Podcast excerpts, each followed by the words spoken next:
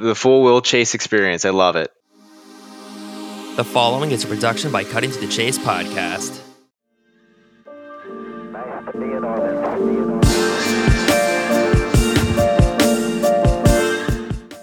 Yeah. Well, the good news is this: um, if the Cubs do keep Bellinger and it doesn't work out long term, Jed's an idiot. If they don't let him, you know, if they don't keep him, he's an idiot. Even if he ends up being awful afterwards. Precisely. Uh, if, PC, if PCA comes up and strikes out, he's a bust. So I mean, Right, right. there's absolutes no matter what the scenario, which is the great thing. the key is you get to go online and assert that you're smarter than the people who have, are actually running the team, who have been doing this their entire lives.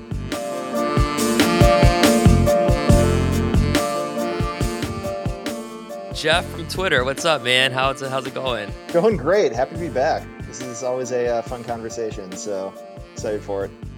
It's always fun to chat about the Cubs and you know Twitter and whatever is going on these days. How is how is Vegas going for you? It's good, man. Really happy with the decision to move out here. Um, it's a nice place to live, honestly. It's it's kind of funny. You get, I live about 20, 30 minutes from the strip, and it's like you don't really know you're in Vegas. That makes sense. Yeah. Like it's not Yeah, it's not going out to the casino every night, but um, last couple weeks aside, weather's been good. It's have a nice place here. It's it's a good spot.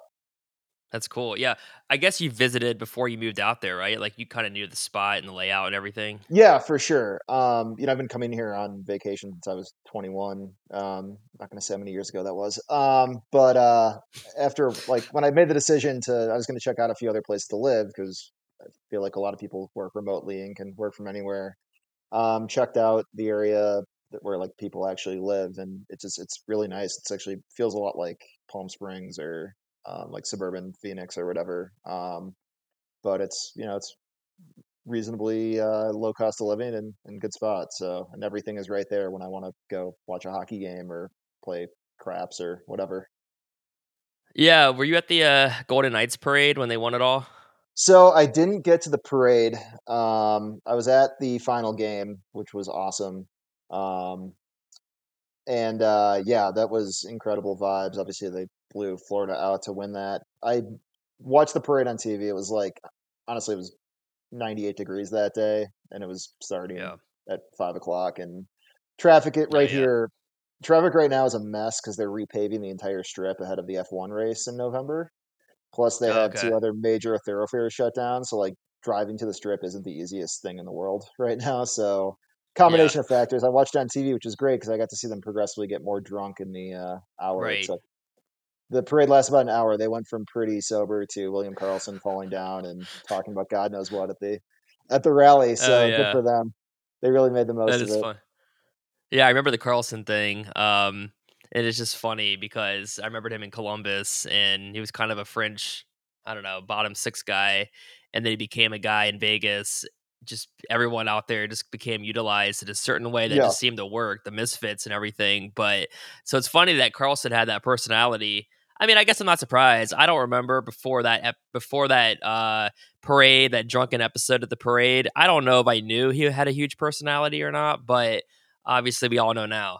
Right. Well, and a lot of these guys are like in their 30s, married, kids. Like they live actually a lot live out near me, which is very kind of quiet lifestyle. But hockey players, you get a few drinks in them, and fun things happen. I guess.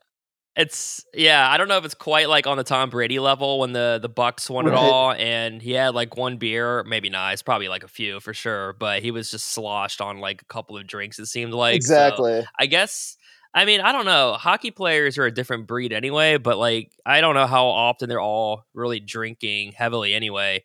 Of course, during a playoff run, let alone the entire season and everything. I know you get a couple days here and there, but uh, so maybe the tolerance is low. But anyway, uh, yeah, you were at like what all the playoff games, weren't you? Or most So of them the it home games out, anyway. the way it worked out, and it's sort of an odd thing with this market where tickets in the regular season are harder to get than playoffs if you're kind of on your game, right? Like because some people come from out of town to go to games. Like they play, I don't know, Boston on a weekend or Toronto on a weekend or whomever, and it's gonna be thirty percent Boston fans who get the schedule in May and buy their tickets in advance and whatever. Like those weekend game, home games during the season against big market teams are actually pretty crazy expensive. When the playoffs roll around, it really shifts to more of the local crowd. Um, so like it's ninety percent local fans. There was, a, I mean, Edmonton turned out pretty well, but what else is there to do in Edmonton? Might as well get on an airplane and fly to watch yeah, your hockey team play. Um, but yeah. each series they would drop like a block for uh, playoff seats, and they were I was able to buy them through the box office each time. I mean, I was on my computer when they came out, so I kind of uh, was pretty efficient in getting them. But yeah, it wasn't bad. I was able to get all four rounds that way, and um, I mean, I just compared to like the crazy scalpers market prices I saw when like the Blackhawks went on their run, and it was um, it wasn't bad. So yeah, it was it was a really fun two month sprint, I guess, to the playoffs. Before the Knights, uh, were you a big hockey guy, or like did you go to like the Blackhawk games or or whatever? Went to a decent amount back in their their playoff years. I mean, they were a pretty fun team to watch. That and they played some. I mean, compared like the Knights playoff run, it was awesome that they won it. It was I don't want to say boring, but they didn't really get into a lot of like. I, I don't think they ever had. They never faced elimination. They sort of made quick work of a number of teams. They, I mean, they jumped out to a 3-0 lead in Dallas and 3-1 lead in Florida.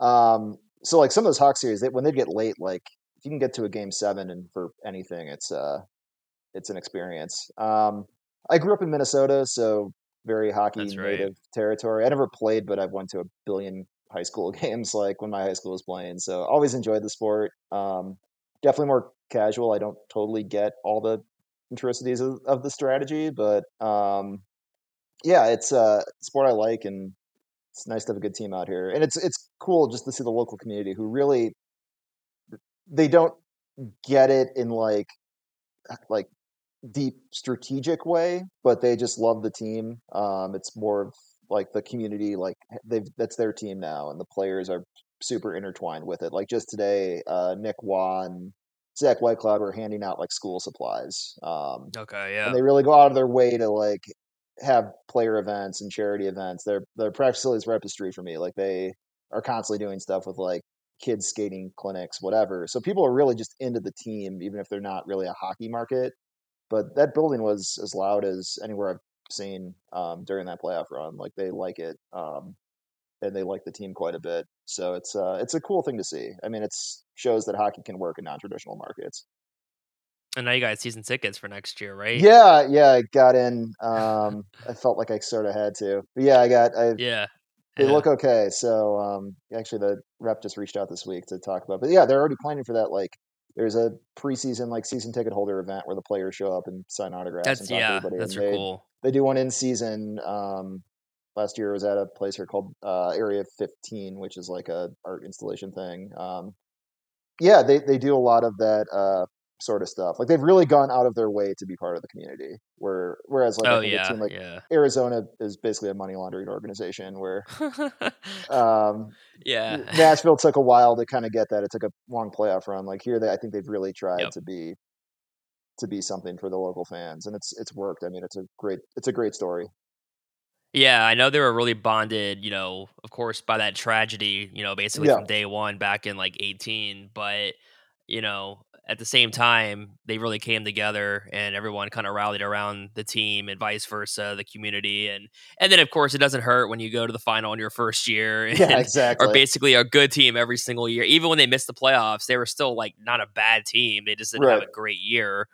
Um, but uh yeah, and then Bruce Cassidy, it's kind of funny how uh you know, Boston fires him. He goes to Vegas and wins the cup like a, I think a year to the day he was hired or something. Yeah, exactly. from the Bruins. And and you know, it's funny that the Bruins choked the way they did. So you that was a know, hiring funny that how took them about 20 seconds to make um, when they moved on from yeah, DeBoer. It's oh like, oh, this this guy who takes his team to the playoffs every year and has just you know Boston's got a tough run every year just to get through the playoffs in the Eastern Conference. Like that's like yeah, just the way those divisions are set up is is difficult. So yeah, it was the right fit, especially for like a veteran team that had six pretty set defensemen um, to implement a style. Like it's not the easiest defensive style in the world, and uh, to have veteran guys who are talented like just picked up on it, and you can see it over the course of the season. Like they really peaked after the uh, All Star break, where they had the second best record in hockey after the All Star break. After first half of the year was fine but uneven, but you could sort of just see everything settle into place. Like they also got guys back from injury and everything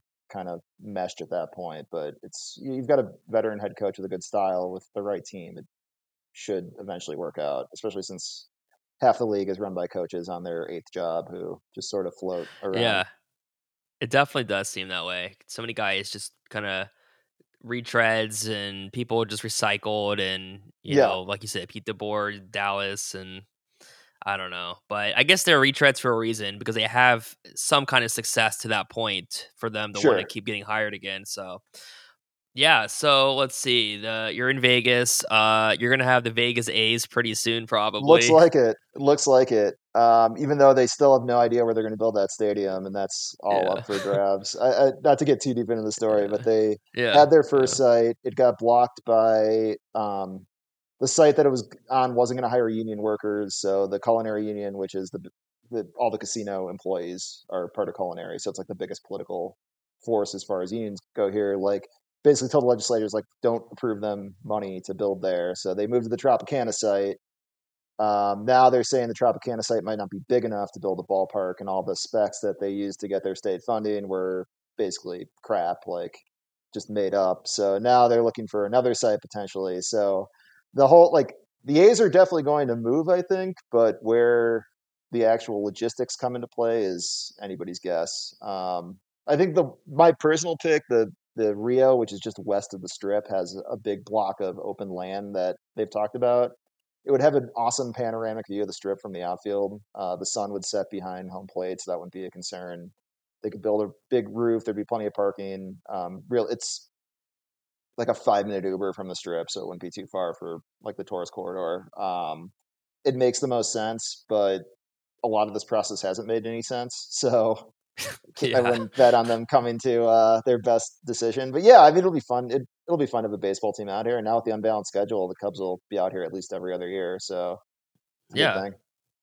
And I mean, uh, at some point, you got to figure like Kris Bryant, maybe Bryce Harper will be the features for the Vegas Right. A's or whatever they're going to call them. Well, my joke At was they least Kris Bryant. yeah, my joke was they should have put in the, like the uh the the public funding like they have to acquire Kris Bryant at any cost, take on the whole contract. Like That makes the most sense right now because Bryce Harper is still really, really good, and he'll probably be really, really good for a while. But Kris Bryant is already just, you know, you probably could have expected it. I mean, maybe, maybe people were. I don't know about you. Were you optimistic when he went to the Rockies that he was going to actually be healthy enough to even play and hit, you know, fifty home runs or thirty home runs at least in Coors Field, or be kind of what it's been? It's good question. I so I was glad the Cubs didn't send him at that number Yeah. as much as I loved his time here. Right. Um, that seemed like his injuries are things that linger. Like the shoulder injury just is never going to get better, and he could still be productive. I didn't think it would be this bad. yeah. Um, I mean, he had one as of before he went on the IL again. He had one extra base hit the opposite way the entire season. Um, he had a home run to right and Coors. Like Kris Bryant's game was he could hit to all fields and he had power to all fields, and like he had one hit uh, extra base hit the other way. Like that's that's not just injuries. Like that's something shocking that just didn't see coming. Um, and now like he has been on the IL two or three times this year. He missed most of last year, and it's like yeah. plantar fasciitis doesn't really get better if you're playing sports all the time. Like bad shoulder doesn't get better if you're playing sports all the time. Like that body type being like long and lanky is not going to age particularly well. So like there were warning signs, but this has been. I mean, it's set like I want him to do well. Like I still like the guy. It's Yeah. Right. it sucks to see, but it's you know Yeah. from the Cubs' perspective, you kind of understand why they moved on. Well, yeah. I mean, uh, there's so many people. Not, I don't. I to say so many people, but we see it on Twitter. So many. It seems like so many people, and I have to remember. I really think Twitter is more so the extreme outlier most of the time, just because 95 or what feels like 95 percent of what you're seeing feels like an overwhelming population of people that think this certain way. I got to think that this is just the weird universe that we see, and it just feels like it's you know the uh, ultimate opinion. But it felt like everybody was just you know sign Bryant, sign these guys, keep Yeah. these guys because of what they did, and I get it. But I mean, God, if Jed did, if he did somehow resign Baez, Bryant, and maybe maybe um you know maybe Baez would be a little would have been a little bit better Right. anyway, sticking in the Chicago and not going to Detroit, and you know Kris Bryant would still have the injury issues. Rizzo was looking pretty decent, and this year now we know for sure yeah, he yeah, has that concussion, Yep. which was so obvious. I thought you, you go back to that Tatis play, and his production just fell off a cliff Right. on the base paths, Right. and um, even with Kris Bryant, I mean, whether or not this is really the case, I always go back to the head, uh, the ball to the head in Yeah. 18 against the Rockies. I mean, whether or not that's it, it just felt like that can't help.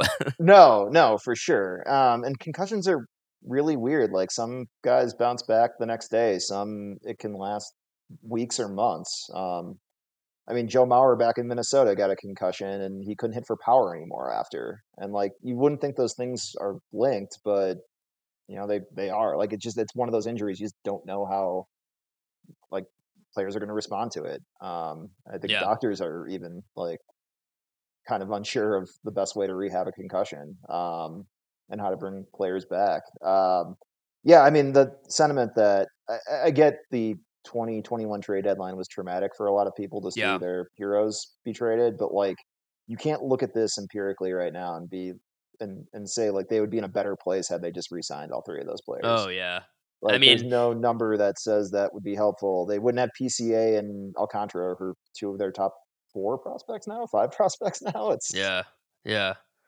I mean, PCA will probably.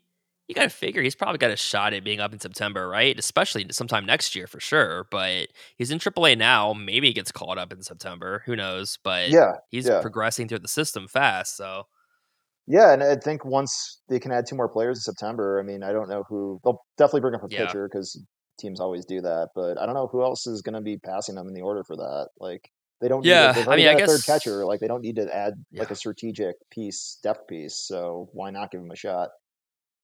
Uh, did you think Matt Mervis would be up again by now, or do you think he's the guy in September too? That's probably coming up.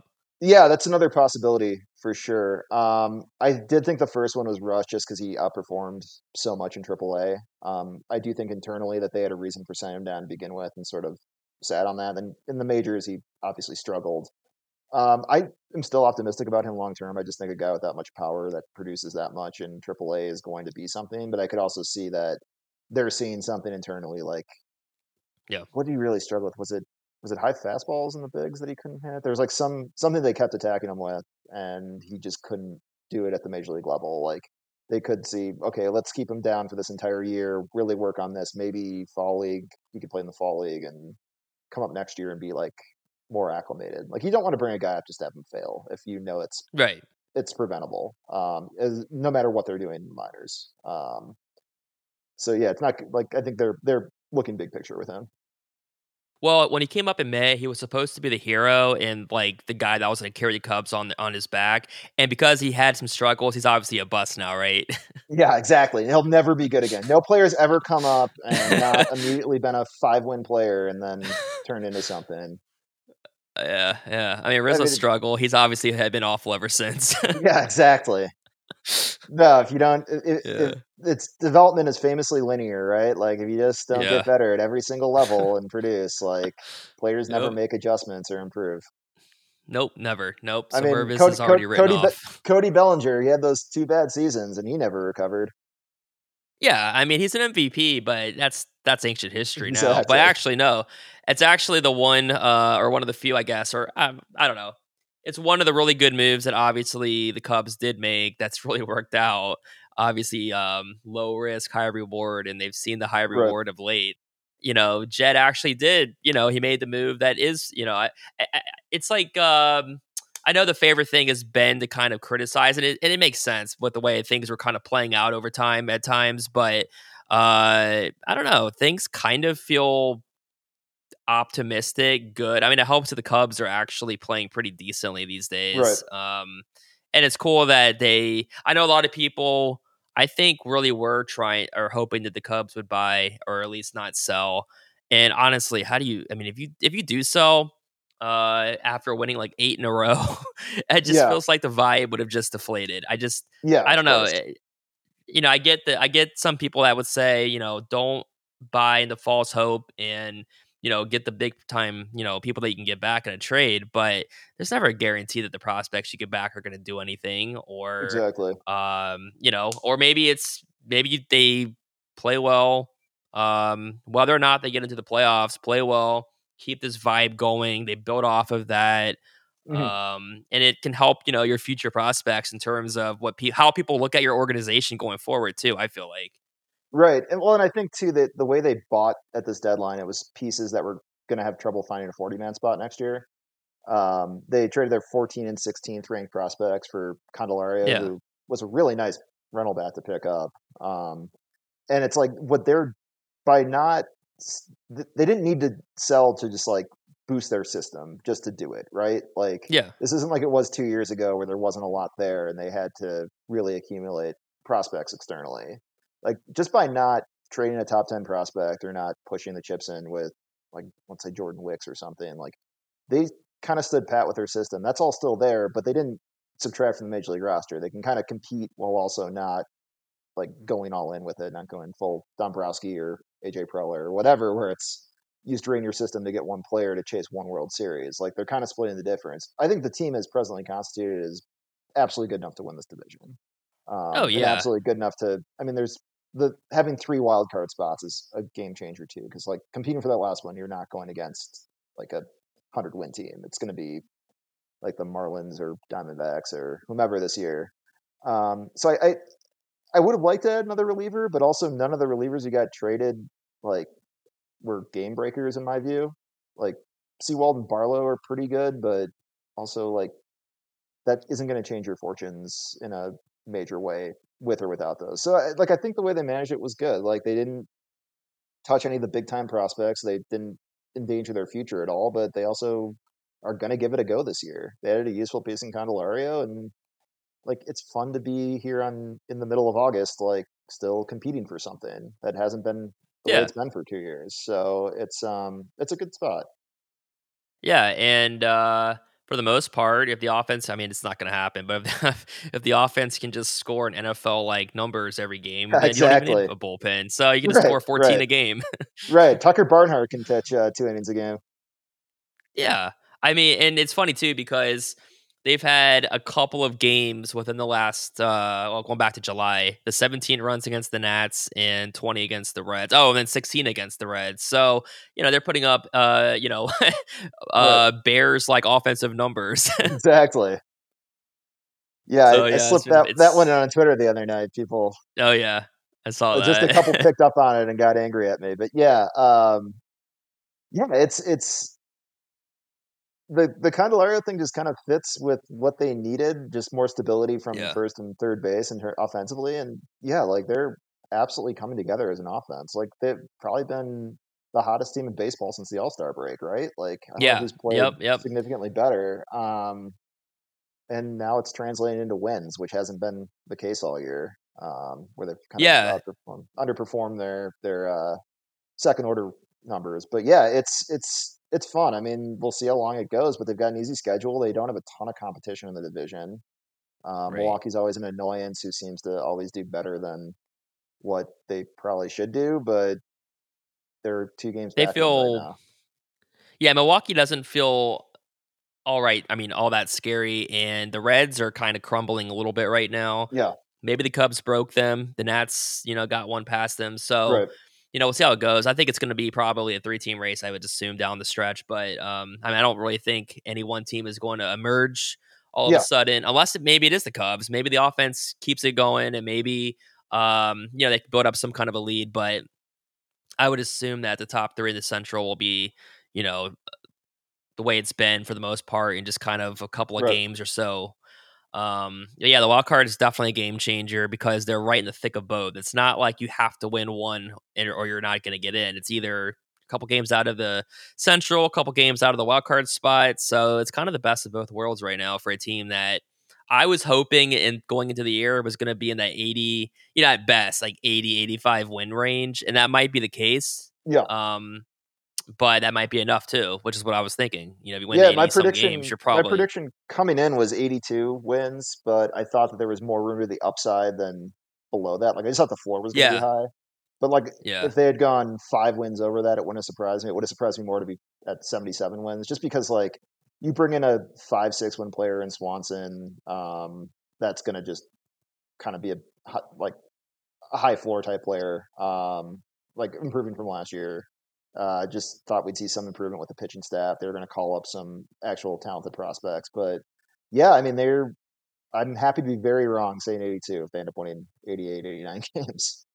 Yeah, I mean, uh, I think right now, I believe I know they're like 14 and 7 so far in the second half, so I think that's the best mark since the All-Star break. It's one of the best marks anyway. Um, and the offense has been one of the best offenses. So, yeah. So after this Braves series, they have the Mets, which I'm not going to assume anything, but they should at least Right. take the series. You know, you've got what is it? I know Toronto will be tough, but uh I don't know. It was like, yeah, Pittsburgh and I think was Kansas City on the Kansas schedule. City's Or, coming in. I don't know. They're the Kansas City's the real hottest team in baseball right now. They're the seven game winning streak. Yeah. Yeah, they had this tweet.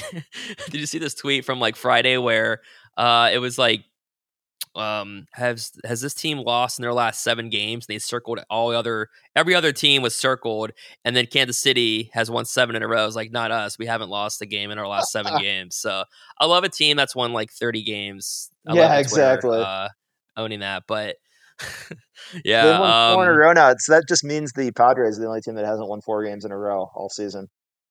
Yeah, so you know the Padres. Um, it, it is funny because you look at San Diego, you look at the Mets, you look at teams that are not afraid to spend money, and then you talk about two of the top, I think, top three payrolls, including the Yankees, but Yep. really the Padres and Mets um, being under 500, or at least I think the Padres are closing in on 500. But either way, they're both not where they want to be, even though San Diego still has a shot at it. Right. but like, would you rather? I don't know.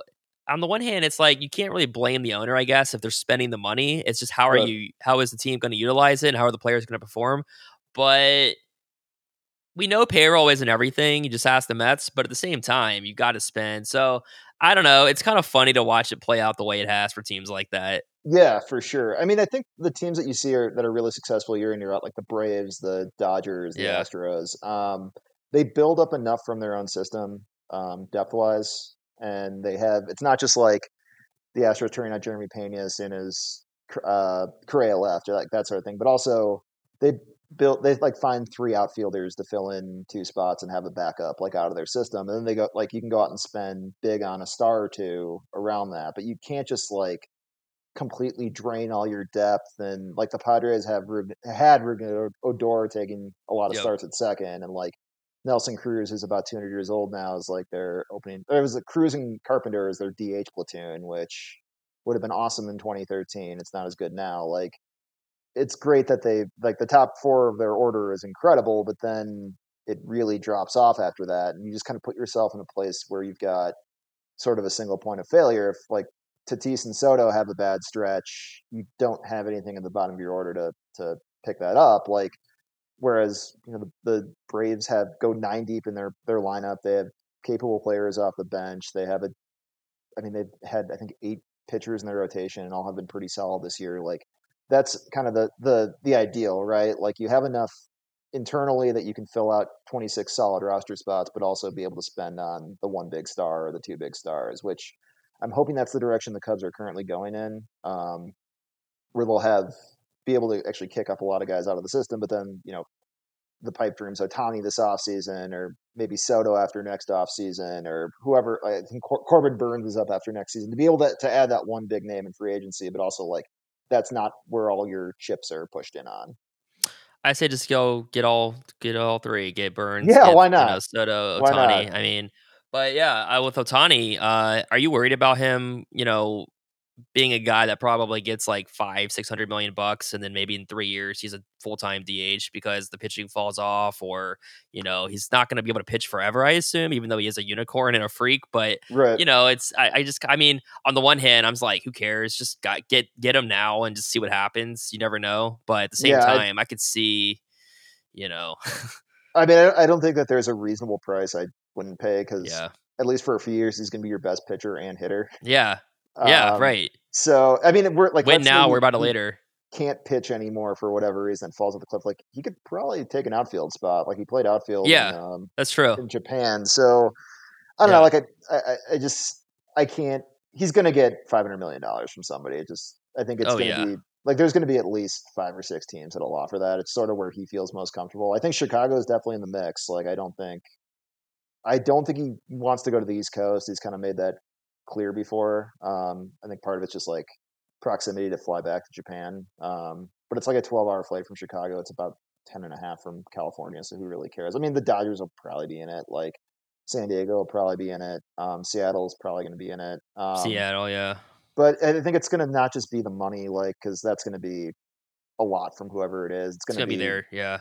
competitiveness of the team. It's going to be a place he feels comfortable living. It's going to be um, potential like endorsement opportunities. Um, he also really likes Disneyland, so that could be a factor for the California teams. Um, Yeah. but yeah, it's gonna it's gonna be like a pitch though. It's almost like when he first came over, where they could only pay him the minimum, so it was um, sitting down with teams and like going over quality of life in the city and what the team's like plans were to compete. It's now the same thing. It's just to be a much higher number. Um, unless like Steve Cohen comes in and like legitimately offers him a billion dollars, it's going to be uh, really more about where he wants to play. So uh, Yeah. Well, I know that Cohen apparently kind of was like, no, we're still gonna we're still gonna be trying to contend in 2024. But if Ohtani is serious about trying to be on a true contender, I don't know that the Mets are that.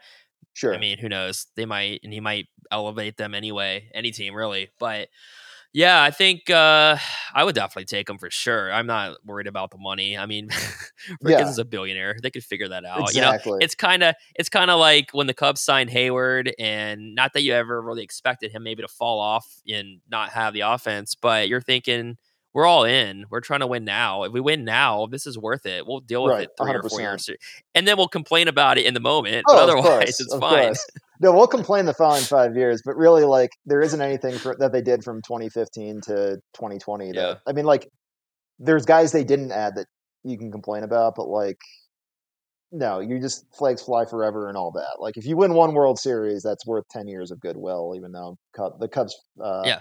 fan base hasn't really given them that. But there's other factors They already they wanted Joe Maddon fired the second uh, Game Seven was about to begin. They were they were done with Joe Maddon. I think. oh no, it's incredible. It's like people still complain about Game Seven, which they won, about how he managed. Like he didn't make it easy enough. It's like it was never going to be easy. Come on, it's the Cubs, Like, Right, they yeah, had- they had to go Cubs through the ringer one about. way or another. If it's yeah. Yeah, there's no such thing as easy when you're talking about the Cubs. But um, yeah, Ohtani is definitely going to be one to watch. I hope they make that happen, or at least are seriously in the conversation. You know, obviously, you can't say we we offered him two hundred million dollars, full well knowing he took five hundred or six hundred from serious offers. So, um, yeah, I don't know. I think I know the Cubs have taken a lot of ownership's taken a lot of grief for things last couple of years, but maybe it's going to end up being the right, um, you know, path because they didn't want to spend just to spend when they knew that maybe they were really weren't ready to contend or win yet. Swanson obviously was that first splash kind of in a Right. while. And so maybe it is going to be this offseason where they were like, okay, we're all all in. We got guys coming up, PCA, or um, we made that push. We got in the playoffs, whatever. I mean, remember the Orioles last year? Um, I don't know. We thought they were going to be like this this year, but we No. saw last year how they were starting to become not a laughing stock. right, and exactly. um, they were like a 500 team last year, and uh, now they are possibly going to win the uh, AL East because Tampa Bay is kind of they're still really good, but they haven't been yeah, as unbeatable. Um, and I don't know that the Cubs are going to be the best team in baseball next year, but they're definitely. It looks like they're finally on that trajectory of what you would have hoped for. yeah, and and you know, like I think there's stuff to knock ownership spending on um, in like 2017 and 18. Um, they could have gone out and got Lorenzo Cain, which would have won them another division. Or Harper was Yeah. obviously out there. Um, Yeah, I think a lot of the decision making after that though was actually like we need to pivot our organization um, Yeah. in terms of like the our key players are declining in value. They're going to hit free agency like we and we have nothing in the system. Like it felt more like strategic baseball decisions than like just being Yeah. cheap. Um, yeah, I mean, this is going to be a good test in the next two off seasons. Like I I personally believe this ownership group will spend when they think it makes sense to spend. right. Like when they think they're close, they, they won't care about blowing through the luxury tax. I mean, I don't know that they'll spend four hundred million dollars on payroll like the Mets are close to, but if it's to get Shohei Ohtani or if it's to get like the, another pitcher that really solidifies the rotation, I don't think that's going to be a problem. Um, Yeah, I think agree. a lot of stuff you can look at in, in the last two years is a lens of like what was best for like a baseball decision, not about financial reasons. Um, That's the way I think about it. Yeah. I'm looking Yeah, at it kind of from the smart strategic element right. the last couple of years or But I think when you're close, like, and it, you can add, you can't build a roster through free agency, but you can complete a roster in free agency.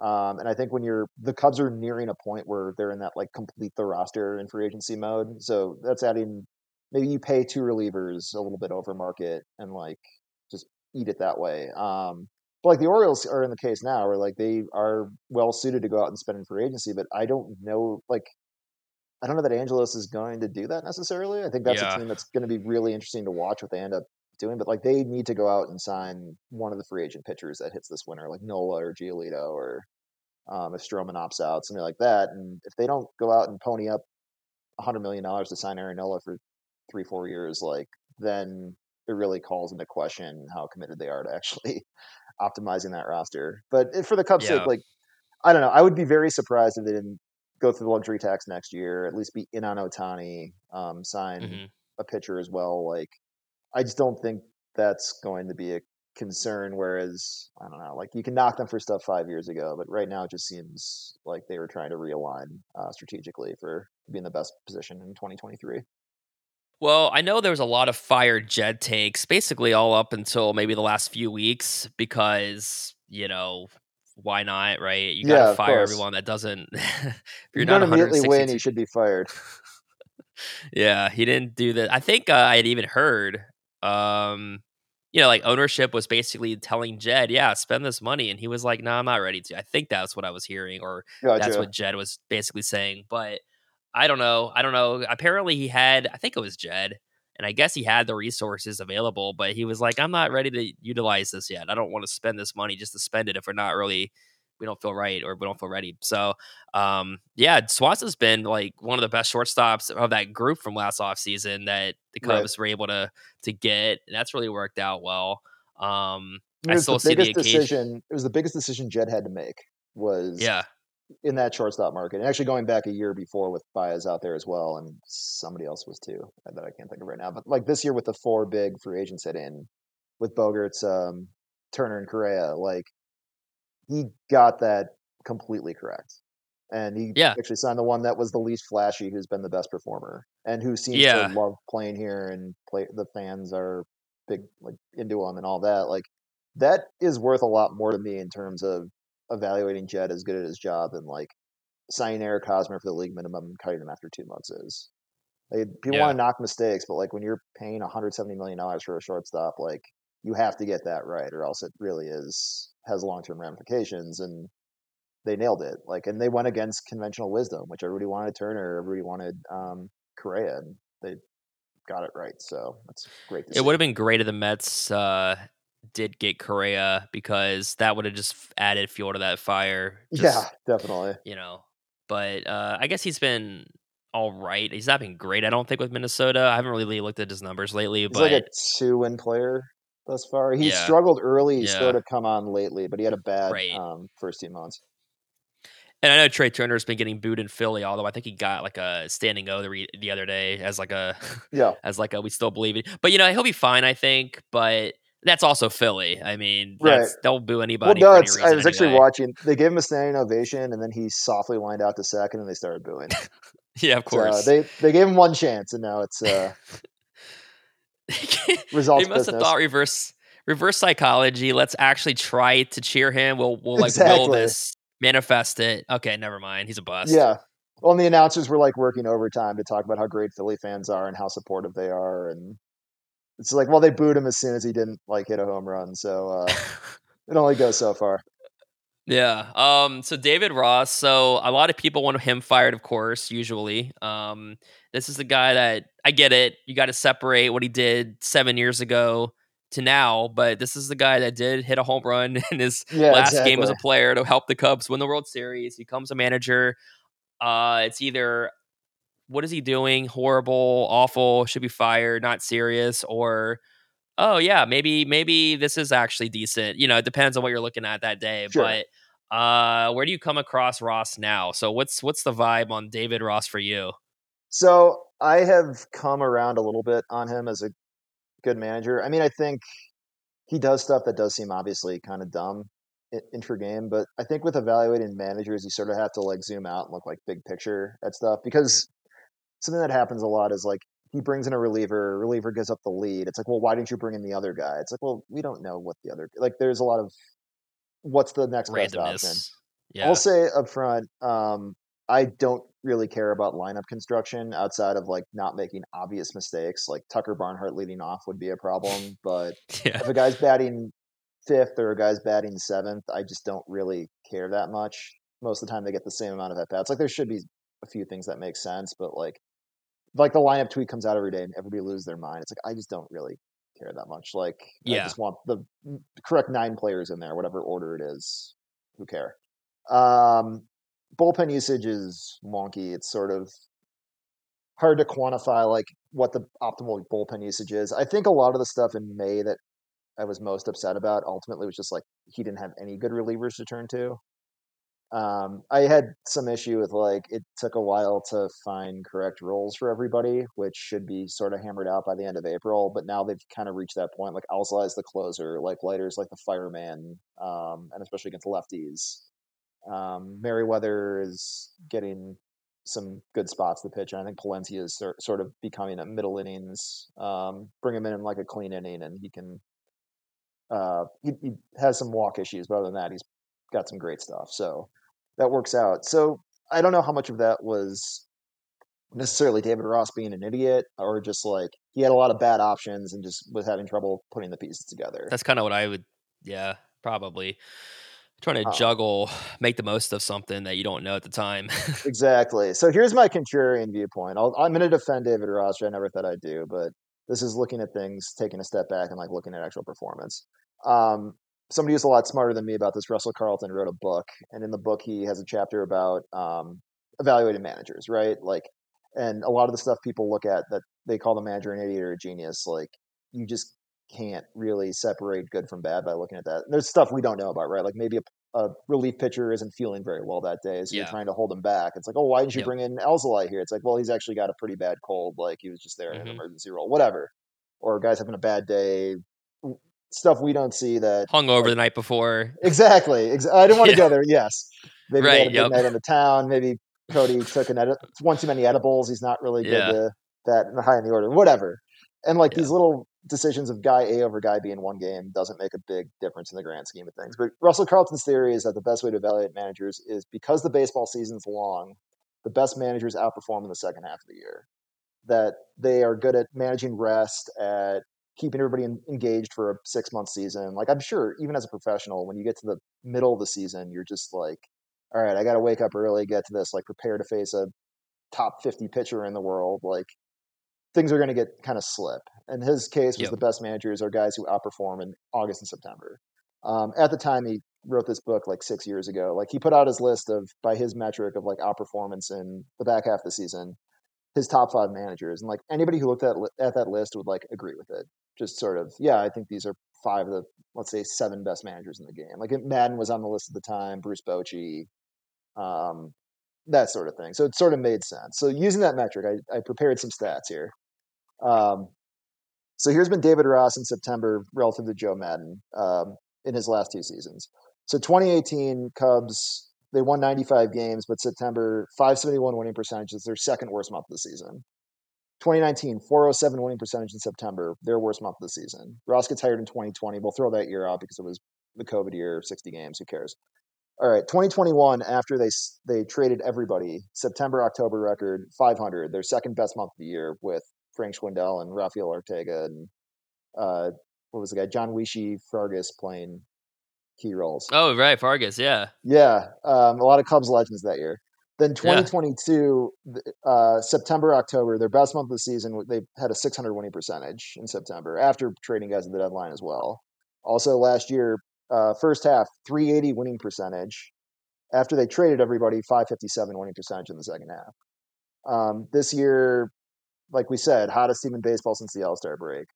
If you want to look at that as a me- as a benchmark for like actually evaluating managers, David Ross has been very good at keeping his teams engaged in the second half of the year, late into the year, and actually improving over time.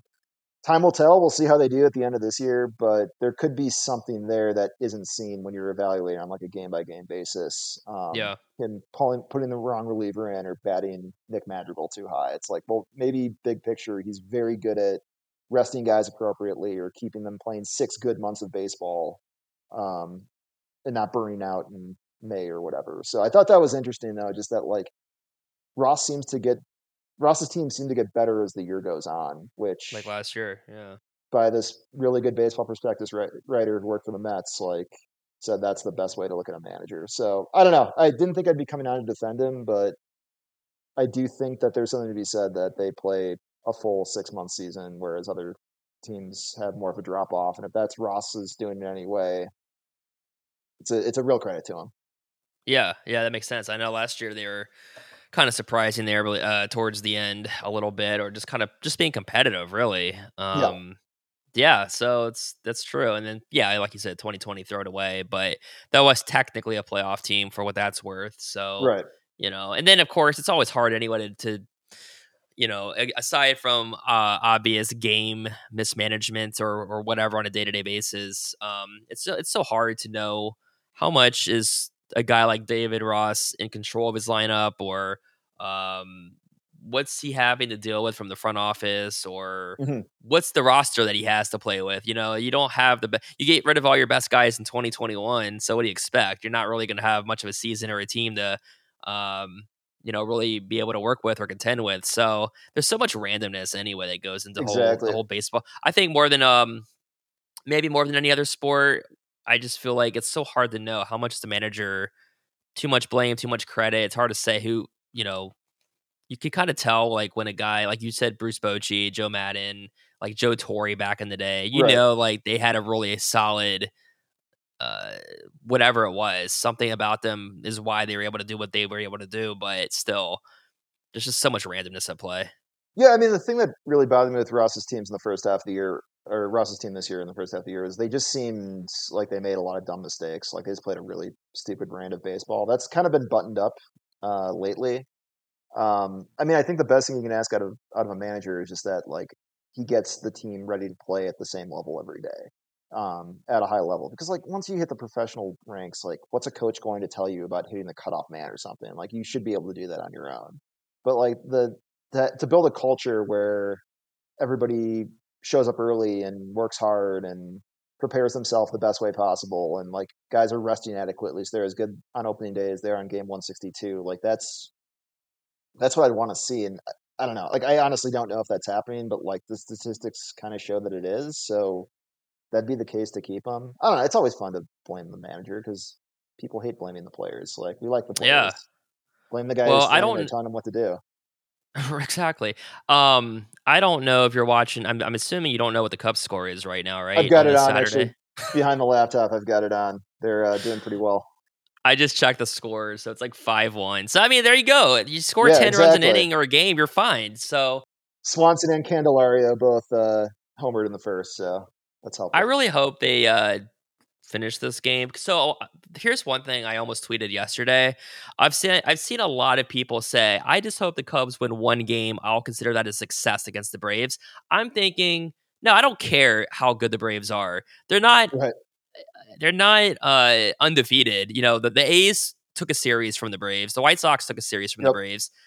I want the Cubs to win too, and I'll be happy. If they win yeah, one, exactly. fine. Like they got at least one. But I'm not gonna sit here and say, all right, at least we beat the uh 2023 Braves. Yeah, they're a really good team. They might win it all. They're probably my favorite or pick to win. But I'm not sitting here. They're not the 98 Yankees or whatever. They're Exactly. not like undefeated. Like, come on. The spread between the Cubs and the Braves isn't so high that we should feel good just not getting swept. like, Yeah, no, exactly. We're not talking about the 2023 Kansas City uh, Royals here, but right? So you mentioned Fargas too. Um, it's funny too because uh, I forgot about him on the on that Cubs team, but he was one of the guys when I was down in Augusta as an intern, and he was on the Giants uh, uh, in, in Augusta in 2016, Cool. and he was one of the really speedy guys, stealing bases and all that. I think he might have had a record for so many steals in a season, but one of my one of my like go to memories I think of is when um, I don't know. I think I took him and a bunch of just a bunch of the guys that didn't have a car to like go to Kroger and get groceries Okay. or whatever. And I just remember us in Kroger and Fargas was like, "Yeah, you should come by and drink a beer with us or whatever." But it, it was just funny because then he's like in the major leagues, and it's kind of it's kind of cool when you see guys that you don't necessarily expect to be maybe in the major leagues, even if it's just for a, a, a couple of months to have any kind of success like that. It's cool. Like Logan Webb is the ace of the Giants now, and Yeah, I don't know if I knew he was going to be good back then. I think he uh, was only in Augusta for a month when he had to have, I think, Tommy John surgery. So, but the Okay. Fargas one, I was like, oh, that's right. He was with the Cubs in Hey, 2021. good for him. He seems like a nice guy. Glad he Yeah. at least got a shot in the show. exactly. I think, uh, I don't know if he's even in the majors right now or maybe he's with the Mets. I know he was with the Mets. I don't know where he's at now, but It's a great question. Yeah, I don't know.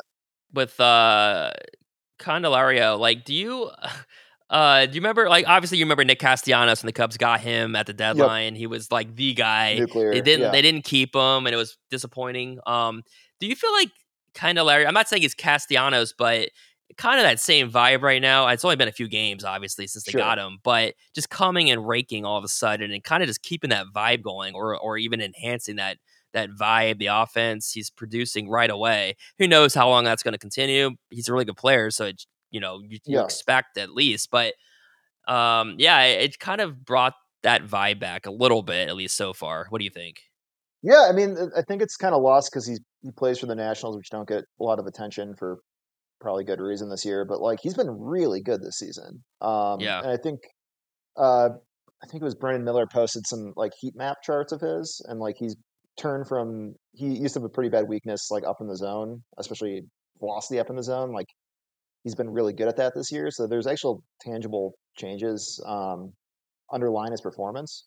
So like he's a good player to begin with, and like now he goes from playing for a last place team to somebody who's right in the heart of the race with with sold out stadiums every night. Like that's got to Yep. give you a bit of wind under your sails if you're him. Um, yeah, and the thing is, they don't need him to be what Castellanos was in 2019. Yeah, 2019 when they got him. Um, where like they needed him to be their number two hitter and actually put up what he was putting up because that offense was uh, pretty bad. Um, he's batting sixth for them and he's adding depth to the lineup. And if he can do just what he was doing before he got traded, like that, my my biggest concern about this team was just like how extending that lineup out. And um, obviously Bellinger playing at a near MVP level has helped that, but like I, I thought that they'd kind of be clustered. They'd have some talent at the top, but like getting six through eight, six through nine, like hitters was going to be a problem. Like Candelario gives them a ton more at the bottom of that order and like a real power threat. And they don't need Yeah. him to be a MVP. They just like they just need to do what he was doing, and that's all of a sudden a pretty competitive lineup that you could put up against just about anybody. Yeah. When he's doing that, and Swanson hitting home runs almost what feels like every game now, and Bellinger is being Bellinger.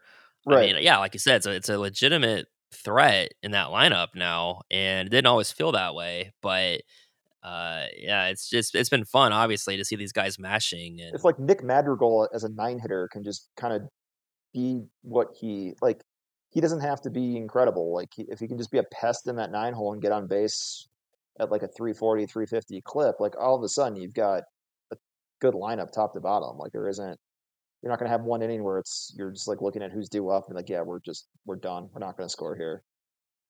do you want to see them keep Bellinger long term, or um, because I think before the year, weren't you thinking like he's blocked? I mean, I mean not he's blocked, but he would be blocking like PCA or whatever. But if he's playing, I don't know. I guess I was gonna say first base, but I don't know if Candelario is gonna be in their future going forward either. Sure, but sure. I mean, what do you think about you know giving a guy like Bellinger whatever long term deal that would look like?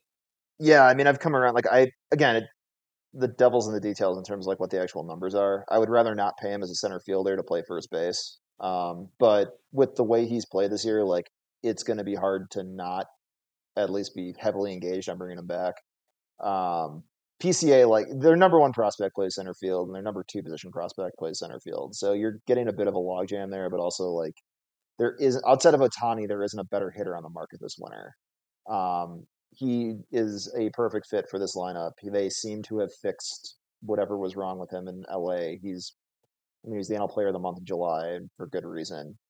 I would have a tough time letting him walk for unless it's just some ridiculous salary that he gets. Like, but I think up to 160, 180 million is for six years is pretty reasonable for what he could be. Um, I know, I was like I was trying to find like comps because it's there's obviously risk involved too. Like that shoulder injury made him a pretty bad hitter for two years. Like if he suffers another injury, how's that going to affect his swing long term? So maybe that gets priced into the contract. But like I looked at it um, because I knew they'd be moving off center field. Like George Springer got six one sixty from um, Toronto, and like that seems like a comfortable number for everybody involved with Bellinger. Um, like like Springer's a more consistent hitter, but he can't play center anymore, and uh, like that's kind of the trade off with Bellinger. Like he's been very good, but also there's risk involved, and you might be moving him to make room for PCA, so you might be moving to first base long term, or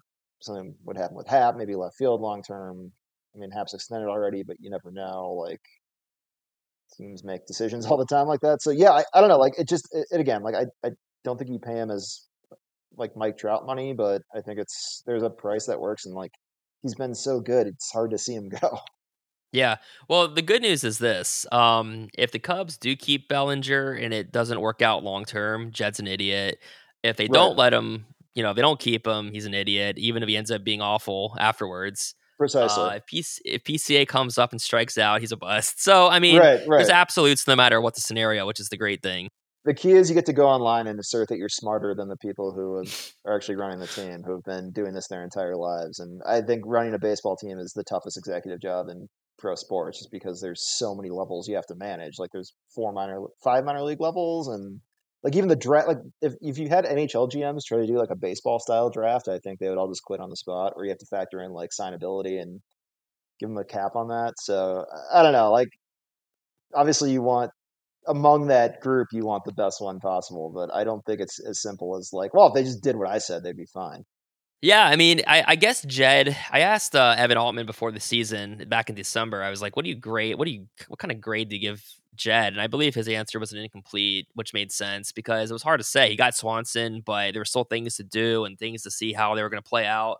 And I'm not ready to say he's Theo, and I'm not ready to say he should be fired. I feel like right when you look at the when you said you know you uh, zoom out and look at the big picture, it's kind of like all right, um, maybe he has an idea of what he's doing here, and you know, not overpaying for guys that people wanted to keep versus getting the right guy in free agency. I mean, you know, there's got to be. I think he probably has an idea what he's doing.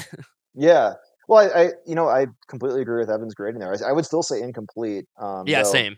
Like skewed yeah. towards the better side of that. I just Yeah. think his plan since 21 has been 2024 is like the year they really are shooting for. Like that's when his plan comes together. And if you look at all the prospects that like that's like their ETA to make the majors. Like PCA might be up this year, but it was always looking at like a 24 timeline. Horton, I definitely think they're saving for the second half of next year. Wicks is probably a 24 contender. Um, but like I thought his whole plan was to build assets around that and then bring up like all their prospects they really liked around that time um, and also have other prospects that they could maybe flip this offseason or at the deadline next year or whatever. So if they bomb next year, I'm going to have a pretty negative view on Jed's plan. Like if none of these prospects work Of course, out, like yeah. uh, you built for this and it didn't happen. But the fact that they're contending this year, which I think was sort of an expectation that they wouldn't they wouldn't be the Braves or the Dodgers, but they would be in the race. And like next year, actually have a really good team again. Like that's on track right now. So Yep. I, I think next year is where I really start to think like, is this is he the guy long term? But so far, he's gotten more right than wrong. And if his plan was a three year pivot to contend again, like it's on track. Like it's there's not a lot you can really knock on that on that strategy. Oh, the other, the only other thing I was going to also get to was, um, so the Cubs run differential going into Saturday. They're like one of six, I think, National League teams that are in the positive side of that. They're one of the Right. better teams that run differential. But I mean, Jeff, they're in third place, so obviously Yeah, they should be in the negatives, right? So here's the thing. This is my nerdy math tangent, but hear me out. Pro- probabilities. I guess that's the Vegas thing. We'll evaluate probabilities rather than possibilities. Um, it is that narrative. Nothing has driven me more crazy on Twitter this year than that, and I've changed my Twitter handle to Run Differential Insider. The idea that like, okay, so they have a really good run differential. They're underperforming as of the last time I checked by seven games. Um, base runs, it's even better. I think they're underperforming by eight games. If you look at that and you just look at if you take out any emotion about the Chicago Cubs, you look at that throughout time. What's more likely?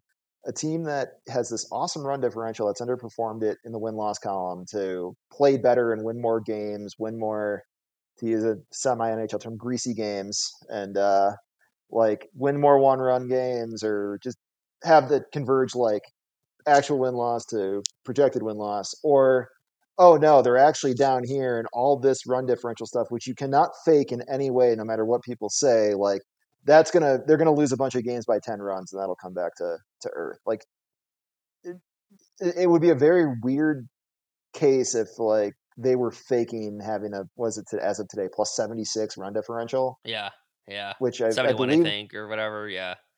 I didn't see the Padres final score, but it was on pace to be the third best in the league as long as the Padres lost by more than four last night. They lost like 10 to, 5.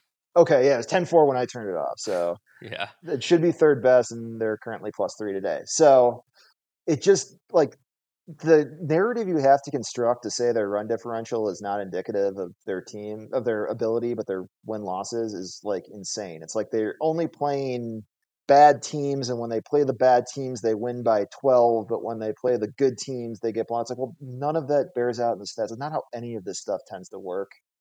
Um, you can have like you can outperform a bad run differential and have a better win loss, but it usually doesn't go the other other direction in the grand scheme of things. Like the Brewers typically outperform their projected wins because they have a good bullpen. They win close games. This year they've got a good defense. Like I can buy that they're outperforming. They're what negative three runs, four runs on the air, but they are four or five over 500. Like I can buy that just with how the team's constructed.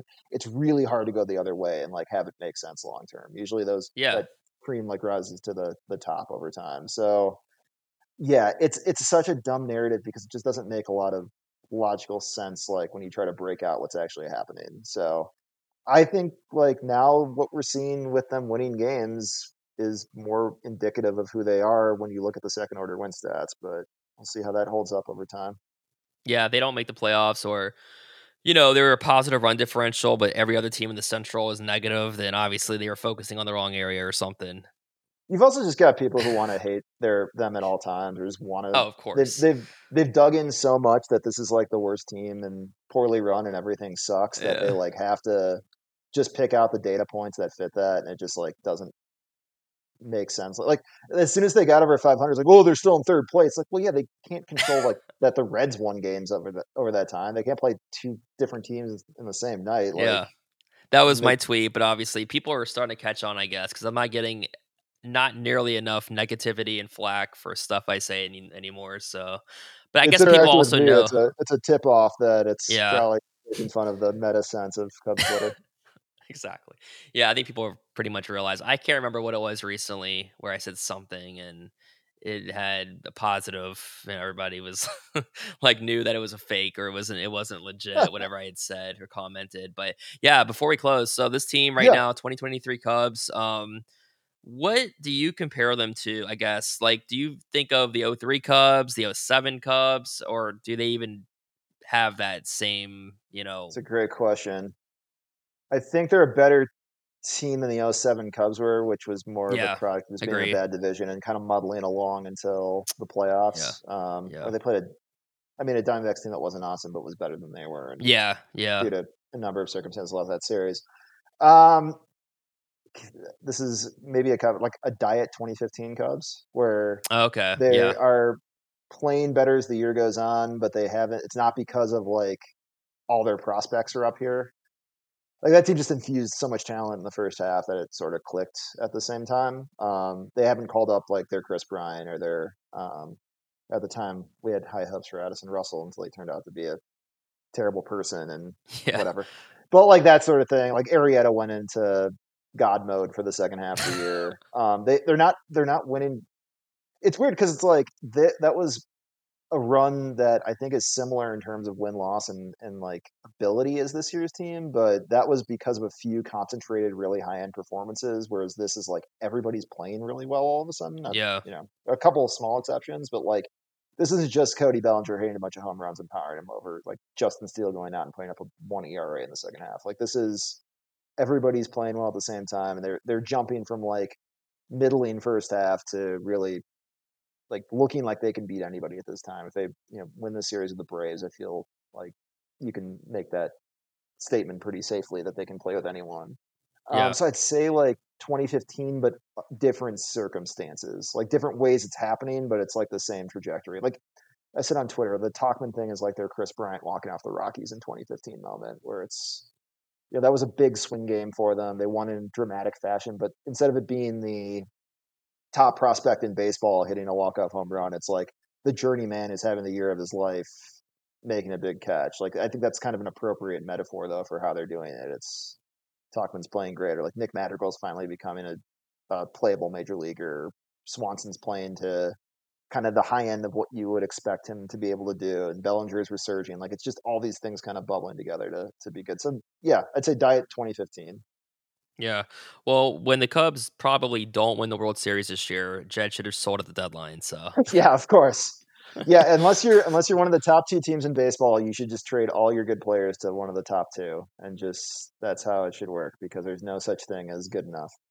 Yeah, I, I do feel like you know if they were to sell at the deadline, especially after losing the eight or uh, after winning the eight in a row or whatever, um, it just feels like.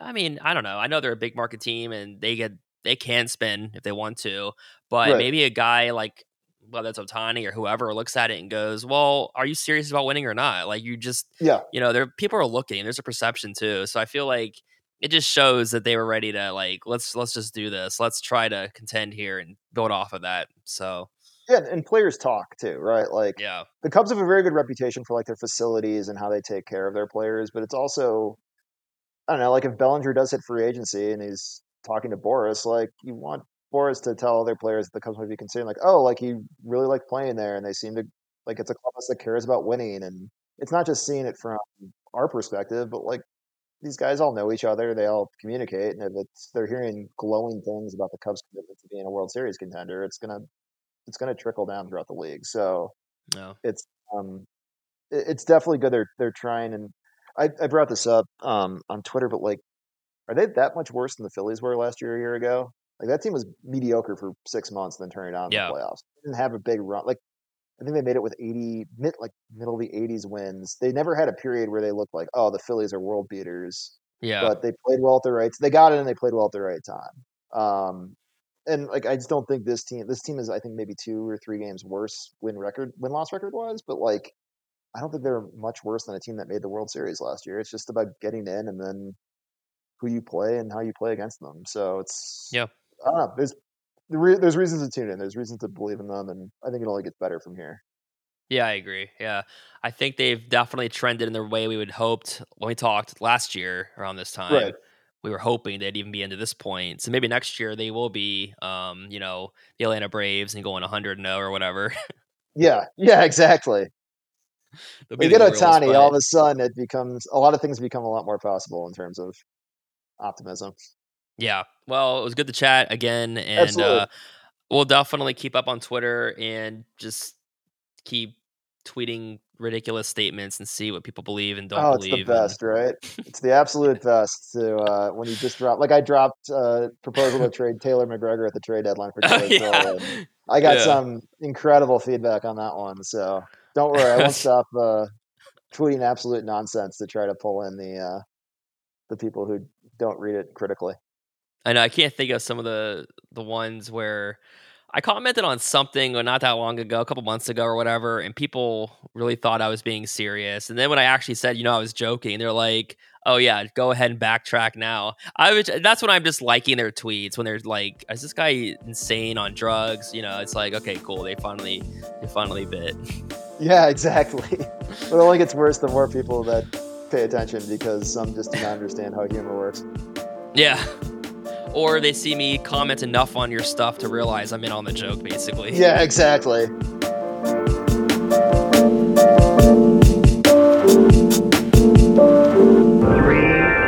two, one, zero, zero, and